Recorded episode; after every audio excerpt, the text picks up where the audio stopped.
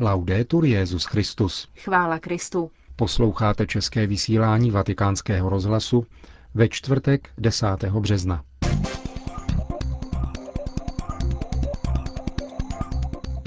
Benedikt XVI. se dnes setkal s faráři římské diecéze a meditoval s nimi o pastorační službě.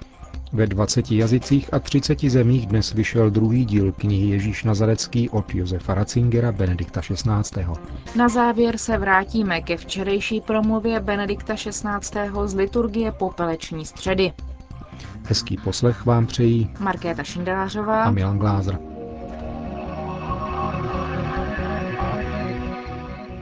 Zprávy vatikánského rozhlasu. Vatikán.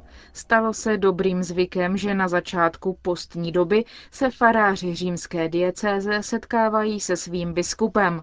Benedikt XVI. je přivítal dnes dopoledne ve vatikánské aule delle Benedicioni, která je umístěna nad atriem baziliky svatého Petra. I letošní setkání proběhlo formou Lectio Divina, v níž svatý otec meditoval nad 20. kapitolou skutků apoštolů, která podává řeč svatého Pavla určenou kněžím církevní obce v Efezu. Benedikt XVI. se v obsáhlé promluvě dotknul mnoha témat, která souvisejí se služebným kněžstvím v souvislosti se zmínkou svatého Pavla o tom, že se při svých apoštolských cestách živil prací svých rukou, papež připomněl.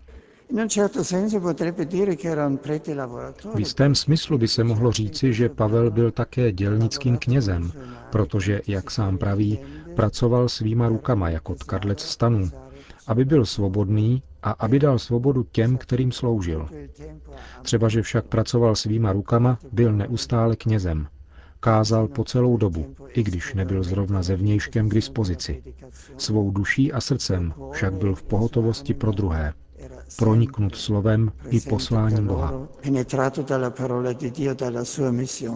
V další části pak Benedikt XVI. vyložil význam slovesa sloužit. Sloužit znamená nedělat to, co si určuji já, co by mi bylo sympatičtější. Sloužit znamená nepostupovat podle svých preferencí, svých priorit, ale nechat se skutečně najmout do služby pro druhé. Znamená to také, že musíme často dělat také věci, které nejsou bezprostředně spirituální a které neodpovídají vždycky našim volbám. Všichni, od papeže až k poslednímu faráři, musíme konat administrativní práci, časné práce, ale přesto je konáme jako službu, jako část toho, co nám v církvi ukládá pán. A děláme to, co nám říká církev a co se očekává od nás.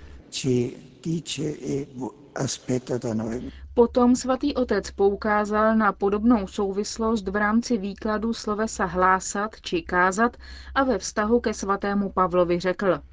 Non predica un cristianismo alla carte nekáže křesťanství podle nějakého menu, podle vlastního gusta, hlásáním podle oblíbených ideí, podle vlastních teologických ideí.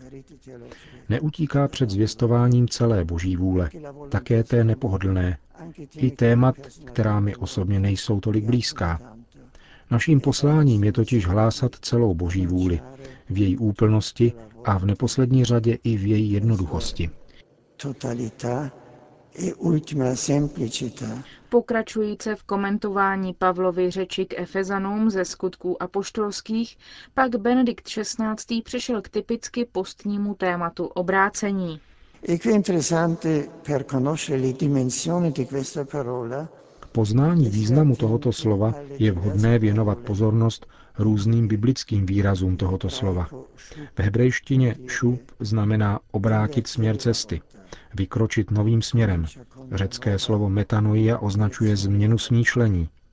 Latinské penitencia označuje můj úkon svolení ke změně. Jde tedy o skutečnou změnu našeho vidění reality. Narodili jsme se v prvotním hříchu a realita jsou pro nás věci, kterých se můžeme dotknout. Peníze, moje postavení. Všední věci, které sledujeme v televizních zprávách, to je realita. Duchovní věci se jeví jakoby v pozadí reality. Změna smýšlení tedy znamená obrátit tento dojem. A tedy už nikoli materiální věci, nikoli peníze, nikoli dům, nikoli to, co mohu mít. Podstatou je realita a realitou všech skutečností je Bůh. Tato neviditelná realita, zdánlivě od nás vzdálená, je realitou. To je třeba si osvojit a tak obrátit naše smýšlení.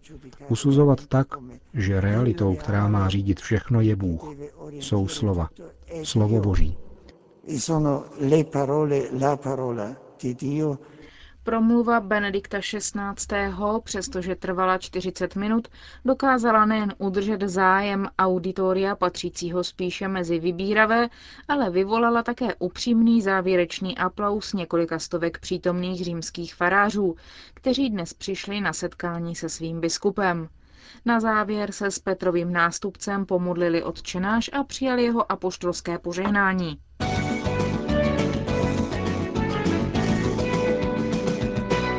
Vatikán. Očekávaný druhý díl papežovy knihy Ježíš Nazarecký byl dnes v podvečer oficiálně představen v tiskovém středisku svatého stolce.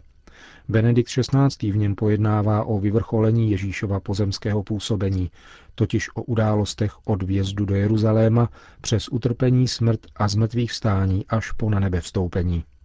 Jeho metodou, jak sám píše, je hermeneutika víry, zároveň zodpovědně zacházející s historickým poznáním, tak aby text mohl být k užitku všem čtenářům, kteří chtějí potkat Ježíše a uvěřit mu.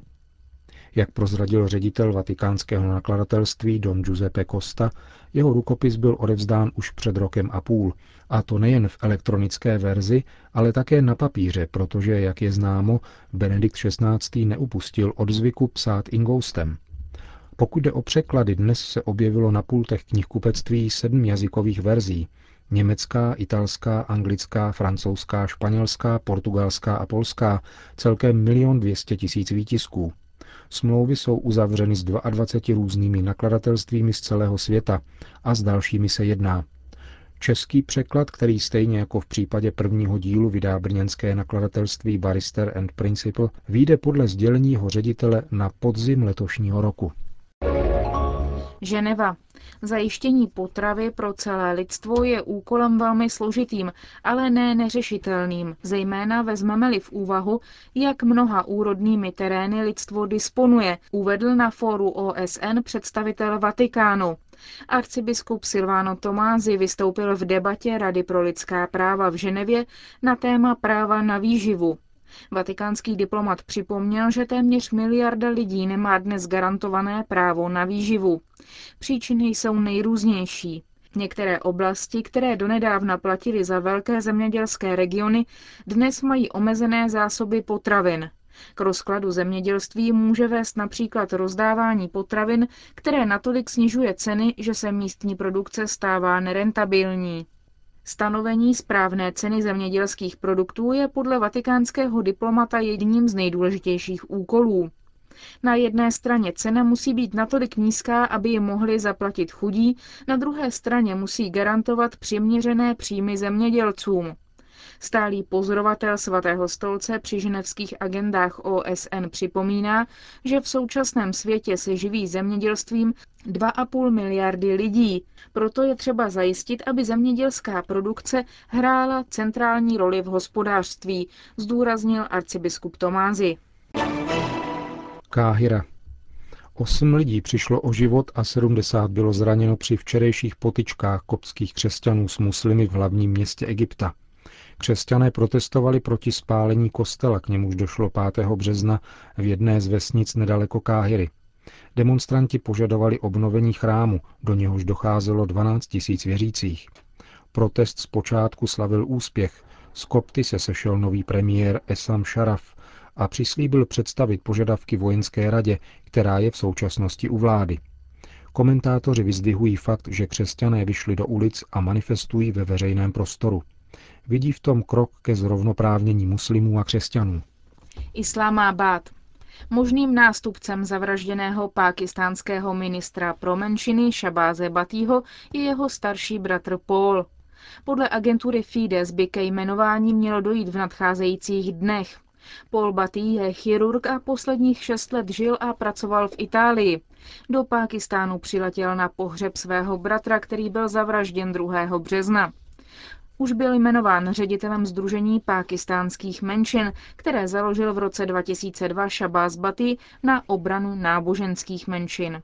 Bátýho rodina, matka, čtyři bratři a jedna sestra se předevčírem setkali s pákistánským prezidentem Alim Zardárím. Ten při té příležitosti ujistil, že Bátyho obětování se za zem, za náboženské menšiny, za mezináboženskou harmonii a toleranci nevyjde na prázdno a bude dlouho připomínáno. Prezident také oznámil, že na žádost pákistánské lidové strany, což je strana vládní, a jejími členy jsou jak Zardári, tak premiér Gilani, byl Paul Batty jmenován zvláštním poradcem vlády pro otázky náboženských menšin. Toto jmenování je krokem k oficiálnímu jmenování ministrem. Prezident Zardári už v minulých dnech vyjádřil přání jmenovat na prázdné ministerské křeslo někoho z příbuzných Šabáze Batýho. V politických kruzích se jako o možných kandidátech mluvilo také o dalších třech křesťanech.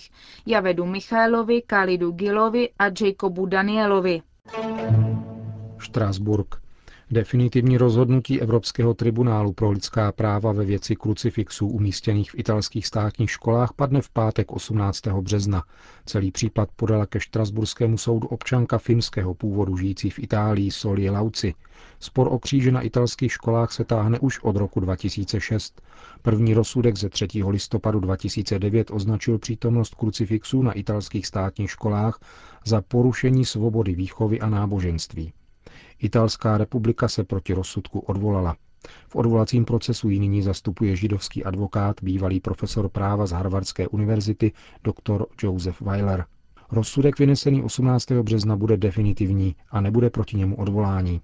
Na jeho provedení bude dohlížet výbor ministrů, nejvyšší orgán Rady Evropy.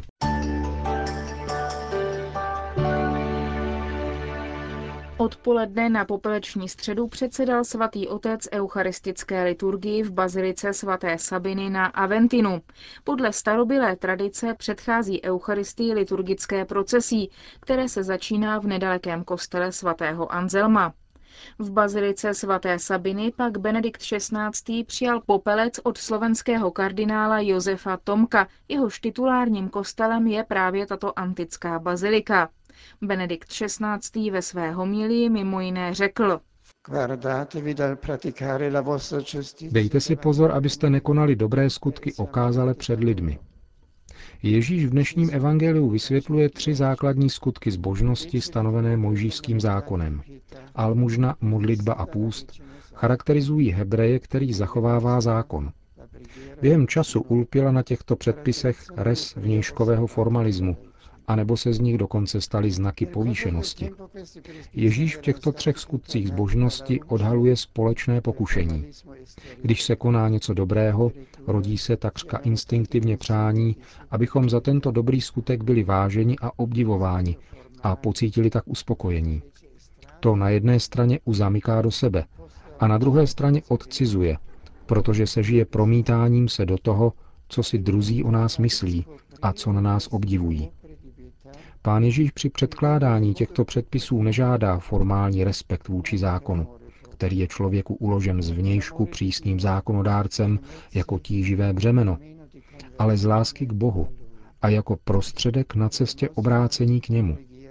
Almužna, modlitba a půst, to je nárys božské pedagogie, která nás nejenom v postní době vede na setkání se zmrtvých vstalým Kristem.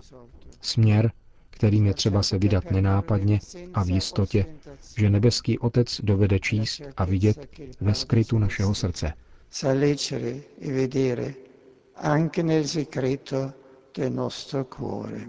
Řekl Benedikt XVI. v závěru včerejší homílie.